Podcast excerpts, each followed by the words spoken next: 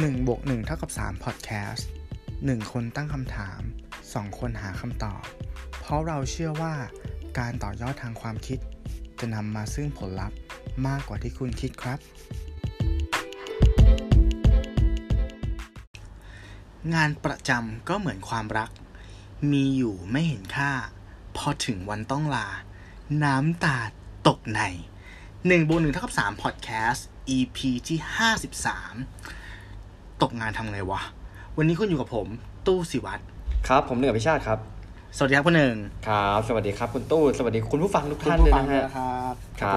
บอ่าขอขอบคุณที่รับฟังเรามาถึงตรงนี้นะฮะอ่ากลายเป็นประโยคอ่าเออเขาเรียกว่าประโยค fix ไปแล้วเนาะวลีเด็ดต้องมีต้องมีต้องมีอ่าวลีเด็ดต้ต้อองงมีทักต้องมีทักอ่าคุณผู้ฟังอ่าโอเคที่มาของ topic นี้ก่อนคุณตู้ทำไมเลือก topic นี้อ่ามาคุยกันในสัปดาห์นี้ครับ อืมที่มาก็คือเรามานึกดูนะว่าเฮ้ยช่วงเนี้ย เราพูดถึง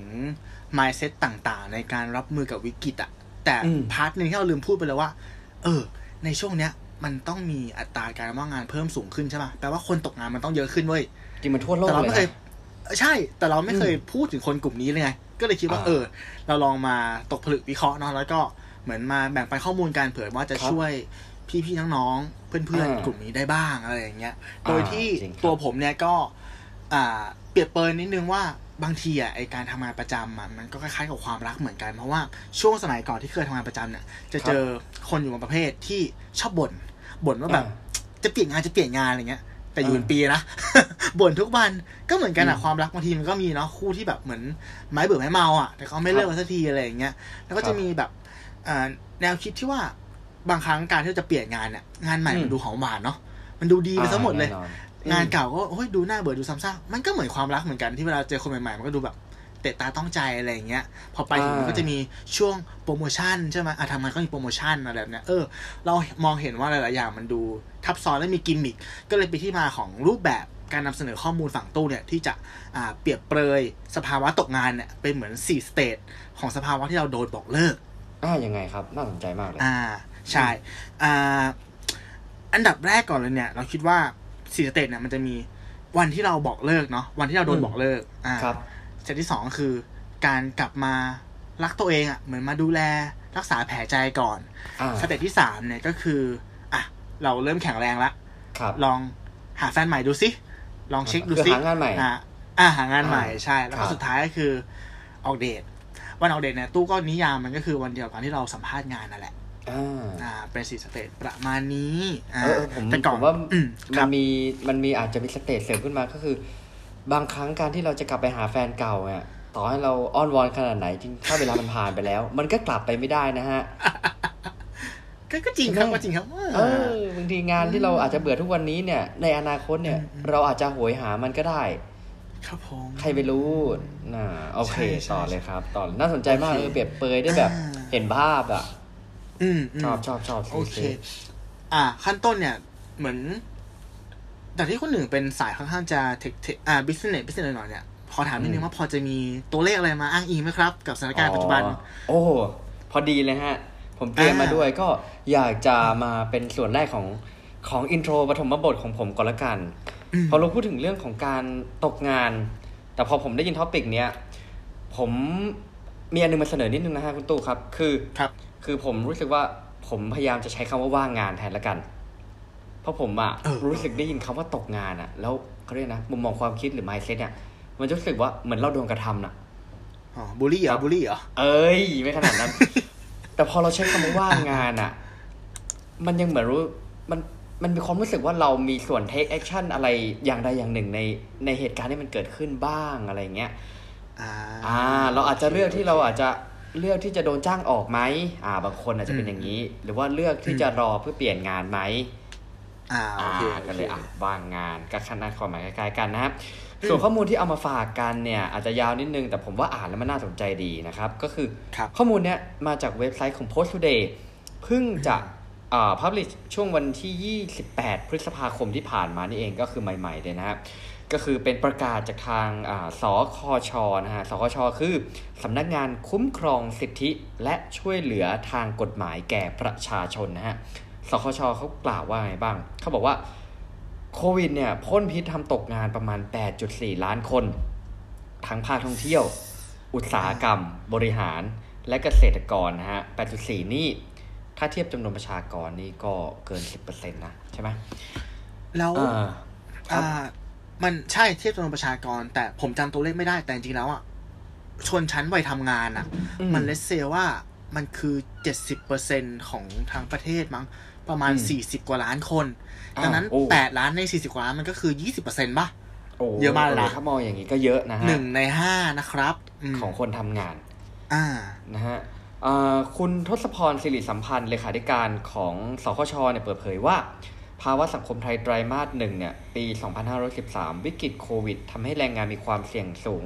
ถูกเลิกจ้างนะฮะ คือ 8.3 ล้านไอ้8.4 ล้านคนที่เราบอกไปนะฮะ แบ่งเป็น 3 กลุ่มประกอบด้วย1เนี่ยก็คือภาคการท่องเที่ยวประมาณ 3.9 ล้านคนนะฮะ แน่นอนได้รับผลกระทบจากการลดลงของนักท่องเที่ยวต่างชาติ และรวมการท่องเที่ยวในประเทศนะฮะ สองเนี่ยแรงงานในภาคอุตสาหกรรม ซึ่งจะได้รับผลกระทบตั้งแต่ก่อนโควิด ก็คือมันเป็นเรื่องของอะไรเอ่ยสงครามการค้านะฮะต่อเนื่องจนกระทั่งการมาถึงของโควิด -19 มันมีการลดลงของอุปสงค์ทั้งในประเทศและต่างประเทศ แต่อย่างไรก็ตามเนี่ยบางอุตสาหกรรมที่ผลิตสินค้าภายในประเทศเนี่ยก็ยังคงขยายตัวต่อได้นะฮะก็คือจะเป็นพวกอุตสาหกรรมอาหาร เครื่องดื่มของใช้จำเป็นนะครับผม คาดว่าจะมีเอ่อผลผู้ได้รับผลกระทบเนี่ย 1.5 ล้านคน อันนี้คือช่วงของโควิดนะ แต่ว่าข่าวที่เราได้ยินเกินๆมาเนี่ย ก็คือเรื่องของการย้ายฐานการผลิตของเช่นอ่า Panasonic อันเนี้ยมันก็จะอ่าอ่าเกิดการว่างงานเกิดขึ้นในช่วงปลายปีอีก ใครจะรู้นะฮะ อันที่สามเนี่ย ประเภทที่สามคือการจ้างงานในภาคบริการอื่นที่ไม่ใช่การท่องเที่ยว ในกลุ่มเนี้ยจะได้รับผลกระทบจากมาตรการการควบคุมการแพร่ระบาด ของภาครัฐนะฮะคือการปิดสถานที่ก็คือเช่นโรงเรียนสถานศึกษานะฮะสถานที่มามีการรวมกลุ่มของคนจำนวนมาก เช่น พวกตลาดสดสนามกีฬานะครับ มีการจ้างงานอยู่ใน10.3 ล้านคน จะได้ผลกระทบประมาณ 4.4 ล้านคนนะฮะทั้งนี้คาดการณ์ว่าผลกระทบของการแพร่ระบาดของโควิด -19 เนี่ยและรวมไปถึงปัจจัยภัยแล้งนะฮะที่เรารู้กันอยู่ว่ามันเป็นปัญหาที่ยังคงอยู่เนี่ย ต่อการจ้างงานการว่างงานจะปรากฏผลชัดเจนเป็นลำดับตั้งแต่ไตรมาสที่ 2 และชัดเจนมากขึ้นในช่วงหลังของปี อย่างไรก็ตามคาดว่าปี 2513 อัตราการว่างงานจะอยู่ในช่วง3ถึง4%หรือตลอดทั้งปีจะมีผู้ว่างงานไม่เกิน 2 ล้านคน เนื่องจาก 1 คือสถานการณ์แพร่ระบาดเริ่มควบคุมได้และครึ่งหลังของเดือนพฤษภาคมเนี่ยเริ่มมีการผ่อนคลายมาตรการอย่างที่เราเห็นก็คือเราเริ่มใช้ชีวิตปกติกันได้ขึ้นเนาะ สองเนี่ยรัฐบาลมีมาตรการในการช่วยเหลือและฟื้นฟูเศรษฐกิจ โดยเน้นกระตุ้นให้เกิดการจ้างงานในพื้นที่ และ3เนี่ยภาคเกษตรกรรมจะสามารถรองรับแรงงานที่ว่างงาน ได้บางส่วนแม้ว่าปัญหาภัยแล้งนะฮะอันนี้อีกส่วนหนึ่งก็คือเป็นประเด็นที่เราต้องติดตามนะฮะผมขอไฮไลท์ตรงนี้เลยแล้วกันว่า1เนี่ยก็คือเป็นเรื่องของความครอบคลุมของมาตรการการช่วยเหลือนะฮะเราต้องดูมันจะเป็นยังไง ได้ข่าวว่าเดือนหน้าจะมีการหยุดชดเชยวันสงกรานต์คุณตู้ได้ข่าวไหมอ่าอาจจะอ่าอาจใช่ไหมจะถ้าตัวเลขมันเนะยังเป็นศูนย์แล้วก็เลขใช่หลักเดียวอย่างเงี้ยอยู่ อาจจะได้หยุดหกวัน เดือนหกวันกรกฎาคมแล้วเขาบอกว่าใช่บวกแปะนู่นแปะนี่รวมเป็นเก้าเลยนะอะจริงเหรอโอ้โหเออเก้าวันนี่เก้าจากสามสิบวันนี่มันเยอะมากนะฮะ ในเดือนหนึ่งอืมอืมอืมและเออใช่หนึ่งในสามใช่มันจะมีการอ่าแจกเงินเพื่อกระตุ้นการท่องเที่ยวอีก ก็ไม่รู้ว่าผลจะออกมาเป็นยังไงเหมือนกันนะครับ แต่ว่าอย่างไรก็ตามเนี่ย ตัวมาตรการ 5,000 บาท มันใกล้กำหนดครบ 3 เดือนแล้วนะบางคนก็บอกหลังจากเนี้ยใช่ครับอาจจะเป็นของจริงอืมก็ต้องดูกันไปนะฮะ ข้อที่2เนี่ยการติดตามภาวะการเลิกจ้างและการว่างมาว่างงานนะฮะคือแม้จะมีการผ่อนคลายบ้างแล้วแหละช่วงนี้ในมาตรการของการควบคุมแต่แรงงานบางกลุ่มเนี่ยอาจจะยังไม่สามารถกลับมาทำงานเช่นเดิมอย่างผมเนี่ยอยู่เมืองท่องเที่ยวอย่างพัทยานะฮะอืม คือเรารู้แหละว่าสถานการณ์มันเริ่มกลับมาเป็นปกติแต่อย่างไรก็ตามเนี่ย คือชาวต่างชาติยังไม่มาท่องเที่ยวไงแล้วเราเป็นเมืองท่องเที่ยวเนี่ยยังไม่รวมถึงเชียงใหม่ภูเก็ตนะฮะเท่ากับว่ามันก็จะมีเอฟเฟกต์หลังจากนี้แน่นอนอืมและแรงงานในอุตสาหกรรมส่งออกเช่นรถยนต์นะครับ เพราะว่าอุปสงค์ในต่างประเทศเนี่ยก็ลดลงด้วยนะฮะคนอาจจะเดินทางกันน้อยลง การท่องเที่ยวก็เชื่อมโยงกับมาตรการของประเทศด้วยนะครับ เขาบอกว่าในขณะเดียวกันช่วงเดือนพฤษภาคมถึงกรกฎาคมเนี่ยคาดว่าจะมีแรงงานจบใหม่เข้าสู่ตลาดประมาณห้าแสนสองหมื่นล้านคน เอ้ยโทษห้าแสนสองหมื่นคนอืมซึ่งอาจจะไม่มีตำแหน่งงานรองรับก็เป็นได้นะฮะพูดถึงประเด็นเนี้ยสงสารน้องเนาะใช่น้องเพิ่งจบมาแล้วแบบจบในยุคนี้ใช่แบบใช่หืมเหนื่อยแทนนะฮะเออแต่ก็เอาใจช่วยทุกคนนะครับ อันที่สามเนี่ย ข้อสุดท้ายที่เราจะติดตามกันก็คือเป็นเรื่องของการ เตรียมความพร้อมของแรงงานเพื่อรองรับการฟื้นตัวในช่วงระบาดของเชื้อโควิด -19 เช่นเอ่อผู้ประกอบการหรือธุรกิจเนี่ยมันจะต้องมีปรับเปลี่ยนรูปแบบของการทำงาน การนำเทคโนโลยีเข้ามาใช้ในการติดต่อสื่อสาร เช่นอย่าง Zoom เนาะที่เราเอามาคอนเฟอเรนซ์กันมากขึ้นนะฮะการทำงานบางประเภทที่อาจจะไม่ถูกจำกัดในเรื่องของสถานที่แรงงานเนี่ยก็จะต้องมีการเตรียมความพร้อมเพื่อปรับทักษะให้ตอบสนองความต้องการของธุรกิจ และความเปลี่ยนแปลงของทางด้านอาชีพด้วยนะฮะ แล้วเดี๋ยว part ต่อไปผมจะเอาเรื่องของเทรนด์ธุรกิจหลังโควิดมาว่าอันไหนมันจะมาแรงบ้าง อะ ต่อคุณตู้เลยโอครับเครับผมอืมโอเค ก็มาถึง part ของผมเนาะ ในฐานะที่ อ่าผมขอเป็นตัวแทนของพนักงานเงินเดือนแล้วกันนะครับอืม part แรกเลยก็คือ วันบอกเลิก วันที่เราโดนบอกเลิกจ้างเนี่ย อืมมันมีข้อคิดอะไรบ้างที่ควรจะมาคิดกัน ครับ ข้อแรกเลย อย่าเผาสะพาน อันนี้เป็นคำพูดที่ภาษาอังกฤษเขาว่า don't burn the bridge ใช่ไหมครับ อย่าเผาสะพานอืมอะก็คือณวันที่เราโดนบอกเลิกเนี่ย ต่อให้มันเป็นความผิดของของของเราหรือเปล่าไม่รู้เนี่ย วิธีการแสดงออกของเราเนี่ย เราต้องทำให้เขารู้สึกว่าเขารักเราอะแม้วันที่เราต้องไปอะ คือบางคนมันพอรู้ว่าโดนแล้วคือ มันปล่อยทุกอย่างเลยไงถูกปะมันเบี่ยงมันทำไม่ดีมันอะไรอย่างเงี้ยมันใส่อารมณ์อย่างเงี้ยมันก็เป็นสิ่งที่ต้องต้องระวังแล้วก็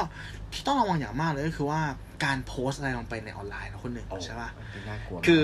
เรามันมันจบอะเรารู้สึกฟินละตอน enter อะมันฟินแล้วแหละ ตอนกดปุ่มโพสอะอืมแต่ข้อมูลตรงนั้นอะมันจะอยู่ตรงนั้นไปตลอดใช่ปะใช่ยิ่งถ้าใช่มีใครแคปไปแล้วอะต่อให้เราลบเนี่ย มันก็อยู่กันตลอดนะครับ ไม่ควรอ่าคืออ่าเออณวันที่เราโดนโดนเตือน มันมีมันมีข่าวมีรางมาเนี่ยทำใจร่มๆอืมอืม นิ่งๆนะครับ แล้วก็ทำยังไงก็ได้ให้เขารู้สึกว่าเราเป็นคนที่มีคุณค่าในอนาคตเราไม่รู้เลยนะใช่ปะใช่เขาอาจจะเขาอาจจะเรียกเราไปทำสมมติทำเป็นฟรีแลนซ์ให้เขาก็ได้นะ ถ้าเขาคิดว่าเราทำงานดีจริง และใช่ณจุดนั้นเนี่ยเราจากกันด้วยดี อ่าใช่จากกันด้วยดีถูกต้องอืมข้อที่สองเนี่ย พยายามให้ข่าวร้ายเนี่ยมันกลายเป็นรางวัลของเราอันนี้ตู้มองในแง่ที่ว่า พอเราโดนบอกเลิกจ้างเนี่ย มันก็ต้องมีแหละการที่นั่งคุยกัน one on one เนาะกับ HR อืมกับหัวหน้าโดยตรงของเรา ครับตู้รู้สึกว่าสิ่งที่สำคัญคือเราต้องแกะให้ออกอะว่าเหตุผลที่แท้จริงที่เขาเอาเราออกคืออะไร คงไม่ใช่ดีเกินไป ก็เป็นอาจเออคงไม่ใช่ดีเกินไปอ่าอาจจะเป็นไปได้ก็ได้ ถ้าเกิดแบบว่าเราอยู่ในตำแหน่งที่มัน ต้องจ่ายเงินเดือนสูงเกินไปอย่างเงี้ยใช่ปะอ๋อณสถานการณ์ตอนนี้นะเอออมแต่บางทีด้วยความที่วัฒนธรรมของคนไทยอะ มันมันประนีประนอมอะ มันจะพูดครับอ้อมๆอะใช่ปะอ่าดังนั้นอะเออ เราควรจะ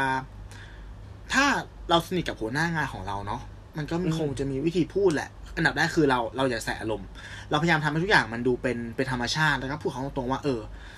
อย่างน้อยอะให้ผมได้รู้ได้ไหมว่า อะไรคือเหตุผลที่ผมโดน เอาออก ใช่ปะเพราะอย่างน้อยถ้าผมรู้เนี่ย ผมจะได้พัฒนาเพื่อปิดจุดอ่อนตรงนั้น ถ้าอ่าเหตุผลที่เราโดนเชิญออกเนี่ย มันคือครัเหตุผลทาง structure อะเขาอ่าจะปรับโครงสร้างอะไรก็ว่าไปเพราะผลกระทบของโควิด มันก็โอเคใช่ไหมเรารู้สึกว่าอ่าอะเราปลดล็อกแล้วแหละ มันไม่ใช่ความผิดของเราครับหรือถ้ามัครันบเป็นเหตุผลที่มันมาจากตัวเราจริงๆเนี้ย มันก็เป็น feedback ที่มีคุณค่า เป็นรางวัลเพื่อให้เราเนี่ยอ่ามา ตกผลึกเนาะแล้วก็ใช่แก้ไขใช่นิสัยปัญหาตรงนั้นแล้วอีอืกมประเด็นที่จะเสริมก็คือว่าบางครั้งอะไอ้ข้อเสียบางอย่างเนี่ย มันอาจจะไม่ใช่ข้อเสีย จริง ๆ ก็ได้ผมมองว่าบางทีมันเป็นเรื่องของวัฒนธรรมองค์กรด้วยถูกปะอ่า เราเปิดเผยเกินไป ในวัฒนธรรมองค์กรที่แบบเป็นของแบบชาวญี่ปุ่นเงี้ยอาจจะไม่เหมาะประมาณนี้ อืมอืมดังนั้นคือเนี่ย ณจุดเนี้ยการคุยวันออนวันเนี่ยเราควรจะ ย่อยอะออกมาให้เจอว่าเหตุผลที่แท้จริงอะคืออะไรนะครับอ่าข้อสามพยายามขอ recommendation letter ก็คือเหมือนเป็นหนังสือรับรองอะเนาะของหัวหน้าเราก็ได้เขียนให้เรา เพื่อที่จะเป็นเอกสารอีกอันหนึ่งในการแนบเนาะไปสมัครงานที่ใหม่ ผมมองว่า ยิ่งคือ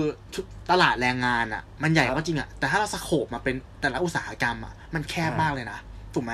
ใช่คือใช่ คนตำแหน่งสูงๆอะมันมีอยู่ไม่กี่คนแล้วเขาถึงกันหมด ดังนั้นการได้จดหมายรับรองจากหัวหน้าระดับสูงเนี่ยมันมันมีคุณค่ามาก ยิ่งโดยเฉพาะในสถานการณ์แบบนี้นะครับอืมข้อสี่สื่อสารอย่างฉลาด ผมมองว่าการที่เราโดนไล่ออกเนี่ย มันมันไม่จำเป็นที่คุณต้องเขียนอีเมลถึงทุกคนวันนั้นเลยนะ ใช่ปะเออ บางทีการอยู่เงียบๆมันอาจจะดีกว่าด้วยซ้ำคือเราเคยเห็นบางเคสที่แบบว่าอะพอรู้ข่าวก็เหมือนกับ วิ่งมาบอกทุกคนอะไรอย่างเงี้ย แล้วก็ทำตัวอ่อนแออะไรแบบเนี้ย คือเราเราให้เขารู้ได้ไว้ยว่าเราลำบาก แต่แต่ตู้ว่าไอความลำบากกับความอ่อนแอมันมันมันมันคนละส่วนกันอะเราสามารถเข้มแข็งได้เนาะในสภาวะที่มันลำบากยากเย็นใช่ปะแล้วก็เรื่องพวกเนี้ย เรารู้สึกว่า เราควรจะพูดแค่กับคนที่เขา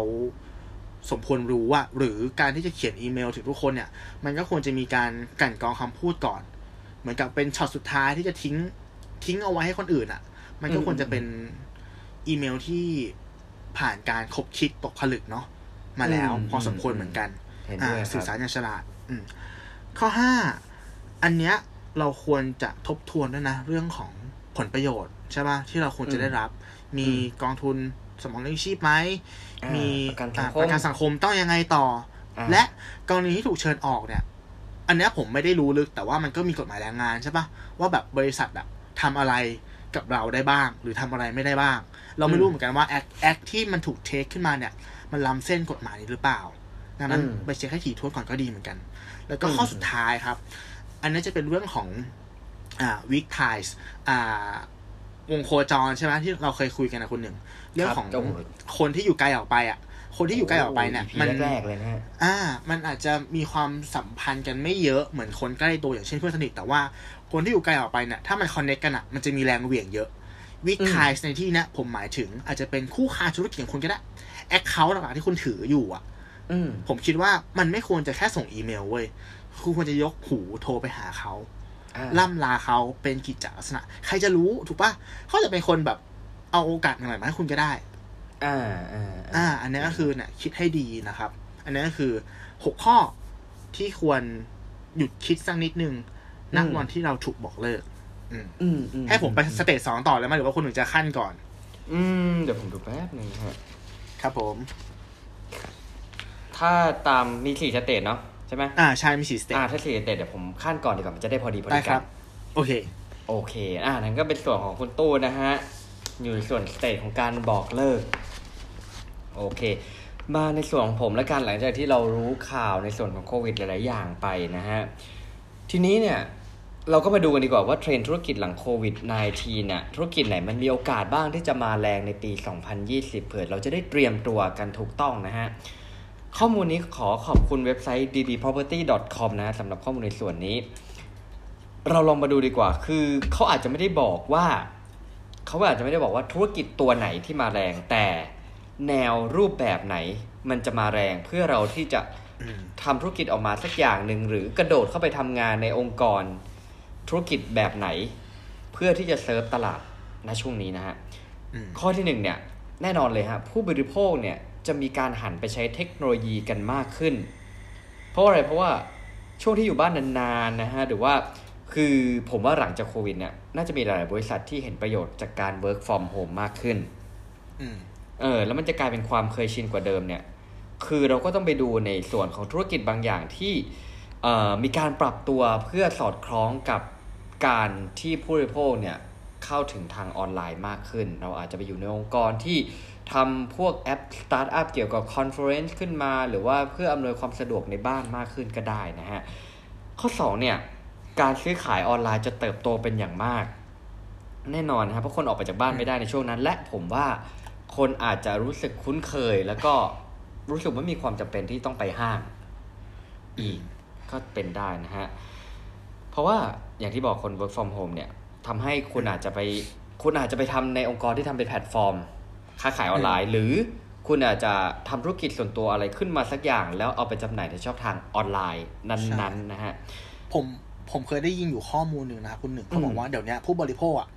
ยังเดินห้างอยู่ ยังไปอืม visit store อยู่ แต่ไปอะไม่ซื้อนะอ้าวเหรอไปลองไปดู แล้วมาสั่งออนไลน์ อ่า อ่า เหมือนพฤติกรรมมันเปลี่ยนแบบนี้ไปแล้วอะแล้วบางทีคือออนไลน์มันมีโปรโมชั่น อ่าใช่เหมือนมากสั่งกออว่านไลน์ถูกกว่าเออแค่แบบใช่ไปดูของจริงไปจับของไปลองอะไรเงี้ยใช่แล้วก็ไปซื้อออนไลน์ เออแล้วคือของบางอย่างคุณแบบ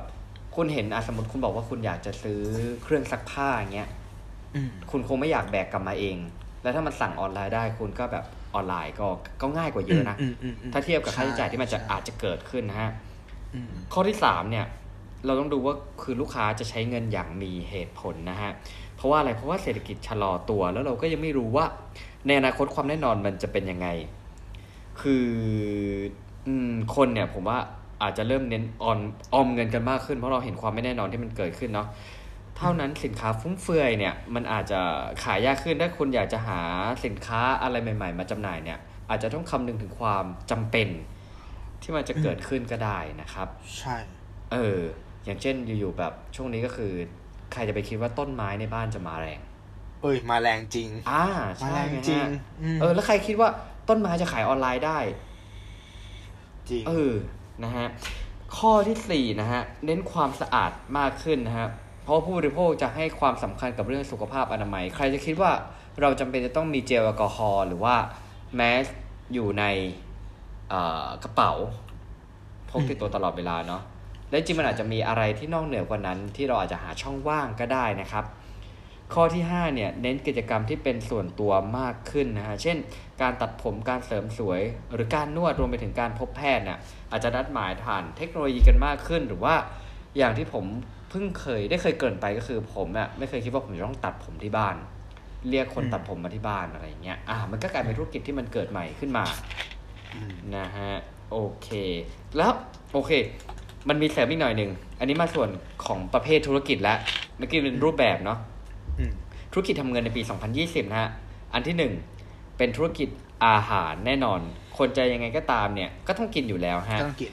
อะ มันก็จะไม่มีความหมดความสำคัญไปนะฮะไม่ว่าคุณจะเป็นเชนขนาดใหญ่หรือร้านค้าเล็ก ๆ ที่มีสีฝีมือ แต่ว่าอืมอย่างไรก็ตามมันก็ต้องปรับตัวให้สอดคล้องกับพฤติกรรมผู้บริโภคที่เปลี่ยนไปอืมข้อที่สองประเภทธุรกิจขนส่งนะฮะอันนี้เนี่ยเมื่อคนเดินทางน้อยลงเนี่ย แน่นอนก็คือของมันจะส่งกันอันนี้มากขึ้นอืมเราก็อาจจะเห็นหลายๆอย่าง อาจจะเป็นพวกเคอรี่อย่างเงี้ยอืมอะผมสมมติผมเป็นคนขายของด้วยใช่ไหมฮะ ช่วงโควิด เนี่ยโอ้โหคนเคอรี่เยอะมาก อืม เยอะแบบดูแบบบางคนเนี่ย ดูเหมือนไม่เคยส่งมาก่อนด้วยนะ อ่าใช่เออใช่แล้วเหมือนใช่เขาสามารถขายอะไรได้เนี่ย สมมติมีบางคนขายเฟสชิลได้เงี้ยเขาก็จะดูแบบงงๆ แต่ว่าเออ เราได้เห็นว่ามันโตขึ้นจริงอืมๆข้อที่สามประเภทธุรกิจออนไลน์นะฮะ คืออาจจะไม่ใช่แค่การค้าขายสินค้าผ่านทางระบบออนไลน์เท่านั้น แต่อาจจะหมายถึงการเปิดคอร์สเรียนออนไลน์ หรือว่า แหล่ง entertainment ต่างๆ เช่นดูหนังฟังเพลงนะฮะอืมข้อที่สี่คือธุรกิจทางด้านดูแลสุขภาพ เพราะว่าคนเนี่ยอ่าเริ่มให้ความสำคัญกับเรื่องสุขอนามัยมากขึ้น หรือสุขภาพตนเองมากขึ้น ซึ่งรวมทั้งทางด้านการแผนแบบแพทย์แผนปัจจุบันแผนโบราณกายภาพบำบัด หรือการนวด และแก้อาการออฟฟิศซินโดรมซึ่งเป็นกันมากในปัจจุบันนะฮะอืมอ่า อันนี้แล้วเดี๋ยวผมมาต่อเรื่อง specific ไปอีกว่าสี่อาชีพมาแรงหลังวิกฤตโควิด ผ่านพ้นไปนะฮะไปที่ stage ที่ 2 ของคนตู้กันดีกว่า ครับผมสิ่งที่สองเราจะเดินเบาะเลิกเนาะแล้วก็ต้องกลับมารักตัวเองครับอ่าก็คือช่วงของยัไฮะดูแลหัวใจให้แข็งแรงนะครับอืมโอเค ตอนนี้คุณโดนบอกเลิกแล้วครับณเอาออกจากงานเฮิร์ตแล้วกำลังคุณเฮิร์ตเลยอ่าเฮิร์ตอยู่ คุณไม่มีอืมรายได้แล้วตอนเนี้ยเราต้องมาใช่วิเคราะห์ว่า ต้องทำยังไงบ้างในสถานการณ์แบบนี้เนาะช่วงเปลี่ยนอืมผ่านระหว่าง ก่อนที่จะหางานใหม่ได้ซึ่งไม่รู้ว่าเมื่อไหร่เนี่ย โอเคนี่ไงข้อแรกเลยคำนี้แหละต้องขอยืม ความรู้นะครับ จากพี่หนุ่มมันนี่โค้ชมา อันนี้เป็นสิ่งที่เขาพูดตลอดเวลาว่าครับเราเนี่ยต้องแบ่งเงินเป็นสามก้อนใช่ปะครับออมระคยะบยาว ออมระยะสั้นและเงินใช้ฉุกเฉิน ผมจะพูดถึงก้อนนี้แหละเงินใช้ฉุกเฉินตามหลักแล้วเราควรมีอย่างต่ำคือหกเดือน อันนี้คือเคสที่เราจะเปลี่ยนงานนะ ถูกป่ะอ่าก่อนจะลาออกจากงานเราควรจะมีเงินสำรองฉุกเฉินประมาณหกเดือนแต่เนี้ยเราโดนไล่ออกก็ต้องมานั่งรีวิวดูว่าเออไอเงินเก็บก้อนเนี้ยเรามีถึงหกเดือนหรือเปล่า อืม คูณกับค่าใช้จ่ายที่เราคิดไว้ต่อเดือนใช่ไหมใช่ถูกต้องครับ ครับ อะถ้าถ้าไม่ถึงอะ เราต้องมาทำกันบ้านถูกไหมต้องถามคำถาม อย่าไปคิดแบบโลกสวยนะว่าอะสมมติฉันมีอยู่แสนหนึ่งปกติฉันใช้เดือนละสามหมื่นฉันอยู่ได้อืมสามเดือนสามเดือนคงหางานได้ละมั้ง คิดแบบนี้ไม่ได้นะครับ ใช่ไหมอืมมันต้องถามแบบ what if อะแล้วถ้าไม่ได้อะอ่าอะถ้าอยากถ้าอยากจะอยู่ได้สักสิบเดือนต้องทำไง ไม่ใช่เหลือเดือนละหมื่นใช่ป่ะอะอันนี้คุณก็ต้องมานั่งทำบัญชีรายรับรายจ่ายละว่าแบบเออ มันจะดีไซน์ยังไง ต้องซื้อของแห้งไหมทำข้าวกินเองไหม ตัดค่าใช้จ่ายตรงไหนให้ได้บ้าง ผมว่า stage เนี้ยมันควรจะดูยังไงก็ได้ให้เหมือนกับว่า ด้วยเงินที่เรามีอะ เราอยู่ได้นานที่สุดอะ ต้องประหยัดอืม โดยการอืมใช้ตารางใช้ตัวเลขเนาะใช้บัญชีเข้ามาช่วยนี่ข้อจริงหมันึ่นงมีแอปอืมแบบแอปพลิเคชันหลาย ๆ แอปพลิเคชันที่มันมันใช้ง่ายครับอืมอ่าอย่างที่ผมเคยใช้ก็เป็นแอป Spendy เงี้ยก็ครับเราก็กดเข้าไปได้เลยว่าโอเค วันนี้เราใช้เงินเท่าไหร่ หรือเรามีอ่า budget เท่าไหร่ เงินที่เราใช้ไปนะส่วนเนี้ยมันใช้เกี่ยวกับอะไรไป ถ่ายรูปอืมลงไปในรายละเอียดนั้นก็ได้เพื่อเราจะมาย้อน tracking ดูทีหลังว่า เราใช้เงินกับอะไรเยอะที่สุดอะไรเงี้ยมันก็จะมีแบบประเภทให้ครับผมอ่า ทุกอย่างที่มันที่มันอะไรวะเขาเรียกว่าอะไรทุกอย่างที่มันวัดค่าได้มันจะบริหารได้เนาะใช่ไหมดังนั้นเอาทุกอย่างอะใส่เข้าไปให้เป็นข้อมูลซะมันจะได้วิเคราะห์อ่าได้ดูได้ถูกไหมอ่าโอเคใช่ข้อสองข้อสองง่ายๆเลยครับ ไม่เลือกงานไม่ยากจนอืมอ่าต้องต้องคิดก่อนว่า อะเราอะทำงานเพื่อที่จะประสบความสำเร็จประอย่างในชีวิต แต่ในอืมช่วงเนี้ย ช่วงที่เรากำลังจะหางานใหม่เนี่ย มันก็มีงานหลายๆอย่างเหมือนกันที่เราทำเพื่อประทังชีวิต ถูกปะอ่าทำเพื่ออยู่รอด เล็กๆน้อยๆ อันเนี้ยผมแบ่งเป็นสาม category ย่อยครับๆอันแรกคือพัฒนาจุดแข็ง คือบางคนอะ มันจะมีความสามารถพิเศษบางอย่างอยู่ที่มันขายได้อืมอย่างเช่นอะถ้าคุณเป็นกราฟิกใช่ปะคุณรับออกแบบได้ คุณเป็นอืมครีเอทีฟคุณทำอะไรก็แกงได้ คุณตัดต่อวิดีโอได้ คุณก็พอจะทำอะไรขายได้ อืมอะลองดูว่าเรามีข้อดีอะไรที่มันพอจะทำได้บ้าง หรือครับง่ายๆเลยผมเห็นว่าบางคนอะ เหมือนเดี๋ยวจะเห็นบ่อยมากเลย เหมือนเป็นแบบน้ำพริก หมูทุบอะไรก็แล้วแต่ที่เหมือนเขาบอกว่าเป็นสูตรของที่บ้านอะ แล้วก็มาทำขายอะไรอย่างเงี้ย ก็ขายก็แก๊กแก๊กคือมันเป็นของกินเนาะทำมาก็กินเองได้ด้วย แล้วมันก็ขายได้ด้วย มันก็พออยู่ได้ใช่ไหมครัเฮ้ยแต่บางคนอัจับพัดจับผูคือไม่กลับไปหางานเลยนะเพราะใช่ว่าเนาะถ้ามันทำแล้วถ้าเวิมัร์นกบูมขึ้นมาถูกอ่าต้องใช่ เออ อันนี้คือข้อหนึ่งคืออ่าดูว่าเราพอจะมีอะไรขายได้บ้าง ข้อสองหา solution ให้คนอื่น อืมอันเนี้ยคือในอย่างในสถานการณ์ปัจจุบันผมมองว่า มันยังมีเคอร์ฟิวอยู่เนาะแล้ว หลาย ๆ คนมันก็มีปัญหาของเขา อย่างเช่นว่าถ้าตัวผมเองเนี้ยการที่จะไปซื้อของในของกินของใช้บางทีไม่มีเวลานะคุณ ผมอืมทำงานในห้างอะแล้วกว่าจะพอห้างปิดใช่ปะจะกลับบ้านเนี้ยมันแวะที่ไหนไม่ทันนะเอออมเป็นไปได้ไหมว่าเราจะรับซื้อของให้กับอืมคนในละแวกนั้นอืมเหมือนทำตัวเป็นเป็นคำตอบอะของชีวิตที่มันที่มันดูยุ่งเหยิงและวุ่นวายกว่าปกติในช่วงเนี้ยหรือแบบรับเลี้ยงสัตว์ไหม อะไรอย่างเงี้ย เหมือนอืมเข้าไปช่วยเสริมในจุดที่มันเป็นปัญหาของคนส่วนใหญ่ ครับรายได้อาจจะไม่เยอะแต่ว่าเราเน้นปริมาณไงเอออ่าลองดูว่าเออในคอนโดของเราเนาะในละแวกหมู่บ้านของเราเนี่ย เราพอจะทำอะไรให้มันทำให้เขาใช้ชีวิตสะดวกขึ้นได้บ้างอย่างเงี้ยอ่าก็ลองไปอ่าคิดๆกันดูนะอ่าโอเค ข้อสามข้อสามนี่ก็ง่ายสุดเลยคืองานที่แบบงานรายวันอะอ่าอ่าขับกงขับแกร็บพนักงานเซเว่นคือผมว่าถ้าไม่เลือกงานอะยังไงมันก็อืมยังพอมีงานเว้ยคือตอนเนี้ย ตลาดแรงงานมันกลับมาละส่วนหนึ่งเพราะเมืองมันเริ่มเปิด แต่ครับก็มีแรงงานหลายๆคนที่เขากลับภูมิลำเนาไปแล้วเขายังไม่กลับมานะเพราะยังไม่มั่นใจ ฉะนั้นมันก็ยังมีช่องว่างซับพลายที่เหลืออยู่ ถ้าผมมองว่าถ้าเราไม่เลือกมากจริงๆอะมันมันพอหาได้เว้ยเอาจริงอืมอืมอืมมันพอหาได้ เออ แค่ประทังชีวิตไปก่อนนะจนกว่าจะได้อ่าเจองานใหม่นะข้อสามขายของสะสม ผมว่าหลายๆคนอะ มันจะมีของสะสมอยู่เว้ย ของที่เขาชอบมากๆณจุดที่แบบ มันไม่มีจะกินอะ มันก็ควรจะเอามาขายอย่างตัวผมเองเนี้ย ผมมีรองเท้าประมาณห้าสิบคู่ อ่า มันก็ไม่ได้ใส่เขาเคยขายรองเท้าหมาก่อนก็ไม่ได้ใส่เลยใช่ไหมใช่ใช่เออเนี่ยถ้าถึงจุดหนึ่งเนาะเอามาขาย แล้วถ้ามันเป็นของสะสมคืออะไร คือเรารู้แหล่งซื้อแหล่งขายไง มันแปลว่าของบางอย่าง ถ้าเราขายเป็นรู้แหล่งของมันเนาะ ราคาไม่ได้ตกเบอร์เว้ย ตอนแรกสิกิจมันแย่แต่ถ้าดีมาสัพพลายมันชนกันอะใช่ปะมันก็ยังขายได้ราคาอยู่ อันนี้ก็ต้องลองไปคิดดูว่าเออเรามีอะไรหรือเปล่าที่มันมีมูลค่าแล้วพอจะขายได้นะครับ ข้อสี่กลับภูมิลำเนาก็เป็นความคิดที่ไม่เลวนะ ถูกไหมถ้าอ่าคุณเป็นคนต่างจังหวัดแล้วมาอยู่กรุงเทพบางทีการกลับไปนู่น มันก็ไม่ต้องเสียค่าเช่า มันก็ครับมีข้าวกิน อันนี้ครับก็เป็นอีกประเด็นหนึ่งที่ต้องมาชั่งน้ำหนักดูว่าอันไหนคุ้มกว่ากันนะครับอ่าข้อห้าเป็นโอกาสที่ดีเนาะในช่วงนี้ที่จะพัฒนา skill ใหม่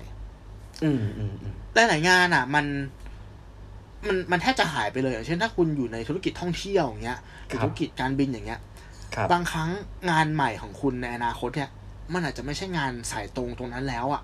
ใช่แต่จะเป็นครับสายที่มันเหลื่อมๆกันหน่อย ที่มันยังอืมพอใช้ความรู้เก่าได้ แต่มันอ่าก็ต้องมี skill ใหม่เข้ามาทดแทนด้วยเหมือนกันอ่าดังนั้นเออช่วงเนี้ยเราต้องดูแล้วว่าเออเราจะไปทางไหนใช่ไหมแล้วก็เอาเวลาอ่าว่างที่มีเนี่ยพัฒนา skill ตรงนั้นเพื่อมาเสริมเนาะมาสู้กับคู่แข่งในตลาดตรงนั้นอืมแล้วก็ข้อสุดท้ายข้อหก อย่าหมดศรัทธาในตัวเองว่ะ อันเนี้ยารู้ว่าสำคัญสุดเลย เออ มันเป็นช่วงเวลาที่แย่นะ แต่ถ้าเราแบบไม่หมดศรัทธาในตัวเอง ไม่หมดความเชื่อมั่นในตัวเองอะเราเราเรายังไปได้ อืมอืมอืมอืมอืมอืมอืมโอเคประมาณนี้สวยงามครับฮะครับผมข้อก็อันหนึงที่ผมอยากขอเสริมแล้วกันก็คือว่า คือเราอย่า เราอย่ากลัวอืมว่าคนอื่นจะรู้ว่าเรากำลังอ่อนแออืมแบบเพราะบางทีคือคือบางที มันจะมีหลาย ๆ คน ที่แต่ก่อนเคยใช้ชีวิตแบบนี้แบบหนึ่งอะแล้วคนอื่นก็รับรู้ว่าเราใช้ชีวิตแบบหนึ่งอะแต่พอวันหนึ่งอะมันจมไม่ลงอะโอ้อืมเออ แต่ไอ้การที่จมไม่ลงก็คือเท่ากับว่าคุณก็จะมีรายจ่าย เออรายจ่ายที่มันเท่าเท่าๆเดิม แต่รายรับคุณน้อยลงเนี่ยอืมเออ สุดท้ายคือมันเป็นผลลัพธ์ที่มันไม่ work อะไรเงี้ยอืมจริงเออถ้างั้นคือเรายอมรับคือเราให้คนอื่นรับรู้ได้ว่า เออจริง ๆ ตอนเนี้ยฉันฉันต้องประหยัดนะอืมบางคนจะบางคนจะไม่กล้าพูดคำนี้ว่าเอ้ยช่วงเนี้ยต้อง save mode บางคนช่วงนี้ต้องประหยัด เออเพราะว่าเดี๋ยวกลัวเพื่อนจะมองว่า เอ้ยมันไม่ไม่ไม่ไม่ไม่ไม่โอเคอะไรเงี้ยซึ่งจริงๆผมว่าทุกคนถ้าเขาเป็นเพื่อนเราจริง ๆ หรือเป็นคนรู้จักเราจริงๆอะเขาน่าก็จะเข้าใจเว้ยอืมเห็นและด้วยตรงนั้นด้วย และอีกอันหนึ่งที่อยากจะเสริมคือ เรื่องของอีโก้บางทีอีโก้มันกินไม่ได้ไง ทั้างนั้นอะไรงานที่อย่างที่คุณตู้บอกมันถูกต้องก็คือ ถ้าประทังชีวิตอะอืมเออ แล้วเรามีเวลาเราก็ทำไปก่อนไม่มีปัญหา คือ ตอนนี้เราอาจจะเห็นบางคนที่เคยทำงานสายการบินแล้วมาขับแกร็บอะไรอย่างเงี้ยอืมเขาก็ทำอะมันเป็นอาชีพใช่สุจริตใช่เนาะ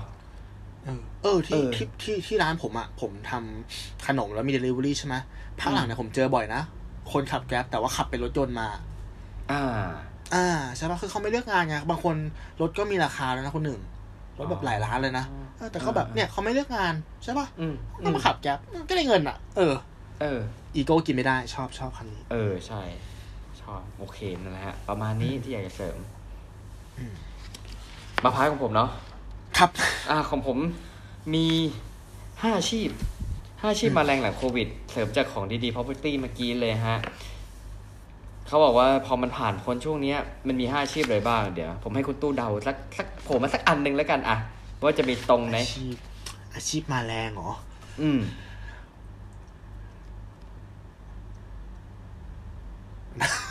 เอายากเลยถ้าอาชีพมาแรงช่วงโควิดใช่ไหมเออ ลองเอาสักอันหนึ่งสิดูว่าจะมีไหมผมว่าต้องเป็นอาชีพเกี่ยวกับเรื่องของแบบสุขภาพอะสักอันหนึ่งอะสุขภาพ เอ๊ะ ตรงนี้ ไม่มีแต่ว่ามีการในนี่เหมือนกันอะมีข้อแรกเลยกัน ช่างตัดผม ช่างตัดผม เออ เพราะว่าผมว่ามันก็เหมือนคนมันก็จะเริ่มอยู่บ้านกันเยอะขึ้นน่ะ อืมอืมอืมเออใช่ไหมเพราะทุกวันนี้คนอยู่บ้านกันเยอะขึ้น แล้วก็ ลึกๆผมว่าคนยังมีความกลัวอยู่เว้ยที่จะต้องไปอยู่ในที่ที่มันแบบแออัด อ๋อ อันนี้มันใช่ถึไหมงช่างตัดผมที่แบบว่าไปตามบ้านเนี่ยเหรอครับอ่าใช่อ่าไหมก็แบบโอเคเดี๋โอยวเคนะโอเค คือมันก็ เดี๋ยวนะเดี๋ยวผมขอดูข้อมูลคือ เออถ้าให้ผมเดาก็น่าจะเป็นในแง่ของแบบช่างตัดผมที่มันอยู่ตามตามบ้านหรือว่า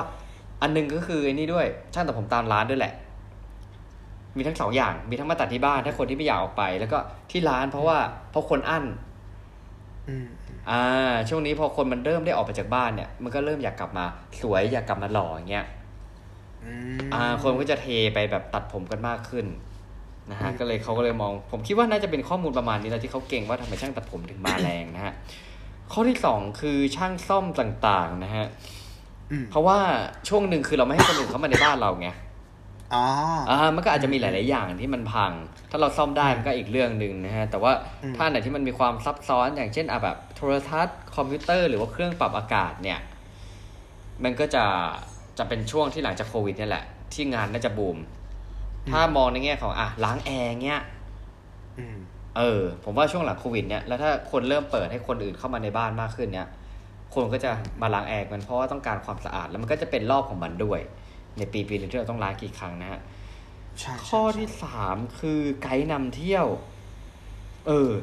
ข้อมูลเขาบอกว่าแม้จะเป็นอาชีพที่รับผลกระทบเป็นอันดับแรก ๆ จากการแพร่ระบาดของเชื้อไวรัส แต่ก็ถือเป็นอาชีพที่จะฟื้นตัวทันทีหากมีการเปิดประเทศ และเปิดให้มีการท่องเที่ยวต่าง ๆ เนื่องจากผู้คนอัดอั้นกับการท่องเที่ยวมานาน โดยเฉพาะชาวต่างชาติกระเป๋าหนักที่พร้อมจะท่องเที่ยวหลังจากเก็บตัวมานาน อืม อ่า ข้อที่สี่เนี่ย แน่นอนฮะ พ่อครัวแม่ครัวอือหือเอออืมผมว่าจะมีหลายคนที่มีความตกหลุมรักกับการทำอาหารในช่วงโควิดบางคนอาจจะไม่เคยทำแต่ว่าพอมันจำเป็นต้องทำแล้วรู้สึกว่าบางคนมันสนุกไงอืมแล้วช่องทางการขายมันง่ายขึ้น ผ่านแกร็บผ่านอ่าไลน์แมนอะไรก็ว่ากันไปนะฮะกลายเป็นตอนนี้เนี่ยเขาอาจจะจับพัดจับผูทำเป็นอาชีพไปเลยก็ได้ เพราะทำแล้วมันสนุกไงเออจริง เออช่วงเนี้ยไอ ธุรกิจที่ร้านผมอะมันจะมีในส่วนของตัววัตถุดิบตั้งต้นด้วย อืมตอนนี้ขายดีมากเลยอ้าวเหรอคือคนไม่ซื้อขนมเาปทำเองแต่ซื้อวัตถุดิบใช่เอาไปทำเองใช่ใช่ใช่อ่าเออโอเคน่าสนใจนะฮะข้อที่ห้าคือพนักงานเดลิเวอรี่ครับอ่าโอเคอ่าชัวร์แน่นอนอันนี้ก็เห็นภาพกันอชัยู่แล้วนะฮะอืมเพราะว่าคนน่ะแน่นอนก็เทรนด์ก็น่าจะสั่งซื้ออาหารกันมากขึ้นแหละ อืม เออ แต่ว่าช่วงนี้ก็ถือว่าเยอะนะ ก็ ผมก็อันนี้อันนึงที่ผมแบบความคิดเห็นผมเองนะอ่าเราก็ไม่รู้ว่า ไองานที่มันเข้ามาสมมติว่าคนหันมาขับ ในแง่ของ Delivery กันมากขึ้นเงี้ยครับ แล้วถ้าเกิดว่าหลังจากโควิดหมดไปอะ แล้วคนเริ่มกลับไปกินอาหารที่ห้างสรรพสินค้ากันแล้วเนี่ยอืมตรงเนี้ย เท่ากับว่างานคือจำนวนคนทำเท่าเดิม แต่งานมันน้อยลงอะอืมมันก็มีผลกระทบอีกแบบหนึ่งในรูปแบบหนึ่งที่เราอาจจะไม่ได้คิดถึงเหมือนกันนะ ใช่ก็ต้องปรับกันไป แต่มันก็ต้องปรับมันจะมากขึ้นกว่าเมื่อก่อนผมผมมั่นใจนะหมันถึงว่าต่อให้มันจะดรอปลงอะเอเอออต้องมากกว่าเมื่อก่อน เพราะคนมันเริ่มชินอะ มันรู้แล้วมันง่ายเริ่เร็มวชินรีเริ่มบชินสบายอืมใช่ครับ ก็ประมาณนี้ประมาณที่ดูแล้ว ที่เราอาชีพที่มันใจนี่คือมันเกิดจากการอัดอั้นาของเราในช่วงที่ที่ที่โควิด คุณอาจจะเห็นอีเกีย ในช่วงวันแรก คุณอาจจะเห็นชายหาดบางแสนที่แบบเมื่อสองวันใช่ที่ปะผ่านมาเออโหดผมนึกว่าวันไหลเออเออเออใช่ใช่คนเยอะมาก แบบอ้าวแล้วที่เรากักตัวกันทั้งหมด เพื่ออะไรใช่ไหมถึงเวลารวมตัวกัน อ่า แต่ว่าอย่างว่าแหละ ความอั้นไงเนี่ย ถ้าอาชีพอะไรที่มันมากับความอั้นของคนเนี่ย ผมว่ามันก็น่าจะไปได้แหละครับ ผม โอเค เออเออใช่ เสริมนิดนึงอย่างร้านตัดผมที่ผมตัดประจำอย่างเงี้ย new normal เหมือนกันนะครับ ทุกวันนี้วันพุธอืมเปิดนะครับ เปิดวันพุธอ๋อเหรนะคอรับไม่ปิดนะครับ เออ ตัดไม่ทันไม่ต้องแบบพุธห้ามตัดพฤหัสห้ามโกนใช่ไหมไม่มีแล้วครับ ตัดไม่ทันแล้วครับอืมโอเค โอเค โอเค มาในส่วนของผมของ part ที่สามเนาะครับ อันเนี้ยจะเป็น part part สามของสี่เนี่ยจะมีประโยชน์ทั้งกับคนที่ตกงานและอ่าพวกนิสิตจบใหม่ด้วยนะครับอ่า part สามเนี่ยก็คือ part ของการหาแฟนใหม่ ถ้าเปรียบไปอืมก็คือการทำเรซูเม่นั่นเองเนาะอืมในการจะหางานเราก็ต้องส่งเอกสารที่บ่งบอกความเป็นตัวตนของเราใช่ไหมครับไปให้เขาดูครับอ่ามาดูกันว่าเทคนิคการออกแบบเรซูเม่เนี่ย มีอะไรบ้าง ผมคัดสรรมาเป็นห้าข้อนะครับ ได้ครับเรามองอย่างนี้ก่อน คือด้วยความที่เราไม่ได้อยู่ในตลาด ตลาดงานประจำมานานแล้วอะนะ ตอนนี้อืมพอกลับไปหาข้อมูลเนี่ยโห ต้องพูดเลยว่าเรซูเม่แบบเก่าๆอะ แบบเมื่อก่อนแบบ old school อะที่แบบเป็นกระดาษสีขาวแล้วแบบรูปติดมุมขวาบนอะอ่าแล้วก็มีข้อมูลเป็นตัวหนังสืออะอ่ามันมันไม่มีแล้วเว้ยตู้เชื่อว่า มันไม่มีพื้นที่ให้เรซูเม่แบบนั้นอยู่แล้วเว้ยคือทุกวันนี้แบบไม่เตะตาใช่ไม่เตะตา ทุกวันนี้แบบถ้าเรา search เรซูเม่ในใน Google เนี่ย